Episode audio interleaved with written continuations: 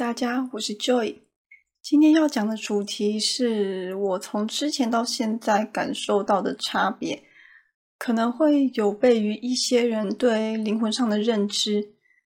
灵魂中到底有没有高我、本我、小我、内在小孩？这个问题其实困扰我一段时间了。我的占卜里，只要有出现跟这些字眼相关的结果，我就本能的不是很喜欢用这三个来区分灵魂，因为这种区分让我感受怪异。但运用在占卜上，想要引人向善的话，确实是一种不错的工具。因为人类的逻辑大脑的最主要工作就是分析和切割与区分，这就是二元性。建立在这些东西基础上的讲解较容易被人接受，因为那是人们逻辑的大脑可以分辨的事物，也较好区别自己的正向信念和负向信念的差异。所以前期我还是会依照高龄的指示，用小我和高我，或是内在小孩来区分。现在则没有那么喜欢使用这些字眼了。我当时隐隐知道自己区分这些不是太过正确，因为会把某件东西区别，这意味着二元性。而我知道宇宙与灵魂就只是一，一意味着没有区别，都是合一。这个大小我的分别影响到我体验的结果。感受很矛盾，所以在昨天晚上冥想的时候，我试图连接了释迦牟尼佛，没想到对方确实有回应我，但我得说，我其实没有那么确定自己连接了哪尊神明，但连接上的时候，我脑中浮现的就是佛陀的名字，这就是我连接各种神明时的感受。他们会给我一种他们自己是谁的感觉，给我，好让我做分辨。我是那么对他说的，就是在我的体验里，小我并不是负向的思考，小我会借由我正向的信念改变，脑中的话语会开始变得活泼、善良，以及提供许多正面鼓励。更多时候，它是很安静的。我的大脑如果不是必要的时刻，是可以完全没有声音的。但我确实可以听到高我的声音，他的一些性格和我现在有些相似，而他时常是在心轮发出一种感知，接着我的大脑就会接收到讯息，将它转化成语言。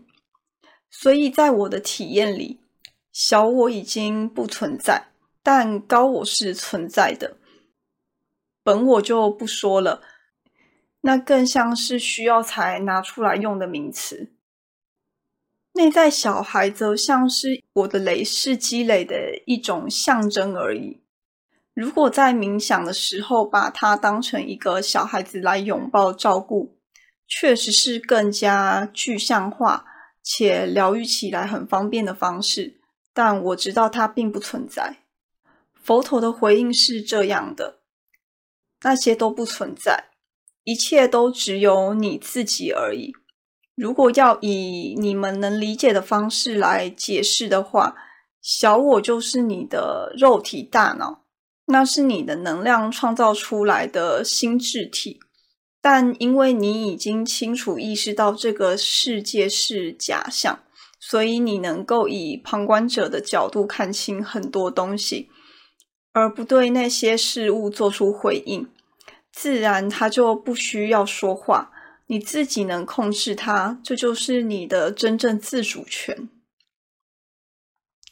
而高我就是原始高维的你自己，在地球的你既不是你的头脑，也不是你的身体，这个人格本来也就是假想。你只是这个肉体的心智体，都是物质，所以你当然能听见自己的真正声音。听完之后，我突然把自己那些零碎的概念重新拼凑起来，终于解答了我心中一直困惑的问题。我又问我的高灵：“那为什么你们当初教我区别高我和小我这类东西？”他们说，一方面是因为方便，另一方面是你要自己去学习这些东西是不是有区别。自己领悟的东西才是自己的。人类总是喜欢需要某种定义和解释，他们才能用逻辑的大脑理解。但其实体验并不是用来理解的，而是行动。像你就不是从理解学来的，你是先从体验，之后才用你的逻辑脑去理解这些体验，再把它转化为文字的。这边我先解释一下我的高灵都是哪些灵。我最常相处的就是外星灵和我们家的家神三太子。外星灵们告诉我，他们来自大角星，基本上会告诉你有个天使团队的灵都是外星灵。他们一开始并不和你在一起，只是当人类开始想要提升自己。去到处接受讯息的时候，尤其是像觉醒之光，或是在谈论高我、小我或天使那类资讯的地方，他们就会经由这些散布的讯息来找到你，并辅助你。毕竟一切都是能量，要透过能量连接人事物，对他们来说是很容易的事情。那据说这对他们来说是某种职业或工作。外星高龄来自高维度，大角星是在第九维，正准备要往十维迈进。只是他们的某些观念和我们有所不同，这个未来有机会再讲。简单来说，他们更为开放和调皮一点，心性比较像小孩子。与人类在一起的时候，也是在互相学习，只是他们学习的速度非常快。人类要花好几年学习的东西，他们大概看个几眼就会了。所以我之前也很惊讶，原来地球上面也有他们不懂的东西。他们甚至不明白为什么人与人之间是这样违背心意在相处的，因为那样的生活在他们的理解里是很费力的。那么，之所以会有高我、小我的概念，也来自他们被翻译过的讯息。毕竟，这些讯息被许多人翻译，通常接受讯息的人也只是灵感力比较高一点的一般人而已。对于宇宙是一的概念，如果没有亲身经历，是很难用语言或文字形容的。至于为什么大家熟悉的巴夏会不断提到这些，仅仅是因为这种说法较广为人知，大家可以快速的理解差别。如果你们有人在钻研许多经典，那应该也能发现巴夏说的和佛道教之类的许多开悟内容上没有相差太多，说法不同而已。因为万法是殊途同归的。我们甚至可以从巴夏透露的五个法则中发现，那其实就是所谓人类开悟需要的，已经是解释中最为精简的过程。第一，你存在，这意味着你的灵魂、生命是永恒的。地球的身体只是一个你学习的载具，即便身体消亡，你也不会消逝。所以你清楚知道自己在故事里。你能自由选择用旁观者的角度去看待事物，这意思是你能看得比别人更清楚事情为何发生或该如何发生。第二，一切都存在于此时此地，因为时间是幻觉，只有地球才有所谓的被定义的时间概念。这意味着，如果你脱离时间的信念，你的肉体将不会消亡，因为一切都是能量运作的，肉体当然也是。所以你会看见有许多大师的身体细胞都一直维持在很年轻的阶段。第三，一即一切，一切即一。因为万物没有区分，一切显化都与自己有关。我们都来自源头，我们一直都在源头，从未离开过，出处同源，那怎么会有你我他呢？第四，你给出什么，你就收获什么。因为宇宙是爱，你的思想与作为如果是一致的，那么要显化东西是非常容易的事情。宇宙因为没有区分善恶。这种善恶好坏只是人类自己定义的东西，所以人们如果想的做的是坏事，那他在未来会被回馈的就是坏的；如果思想和行动都是好的，那么在未来被回馈的东西就会是好的。这就是为什么宇宙是爱，因为那是你希望的，所以他给你。第五，一切都在改变。除了这五个宇宙法则，一切万事万物都可以因为你的思想与作为来改变你想要体验什么。这就是为什么人们可以脱离既定命运。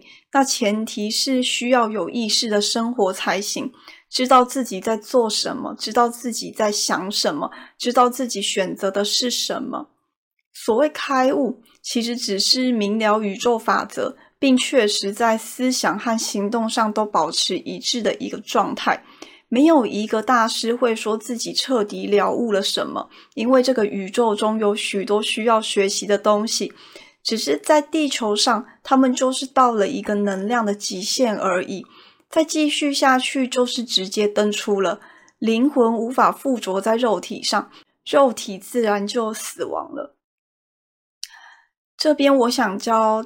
大家一个改变自己信念最快的方法，那就是告诉自己一切都很简单。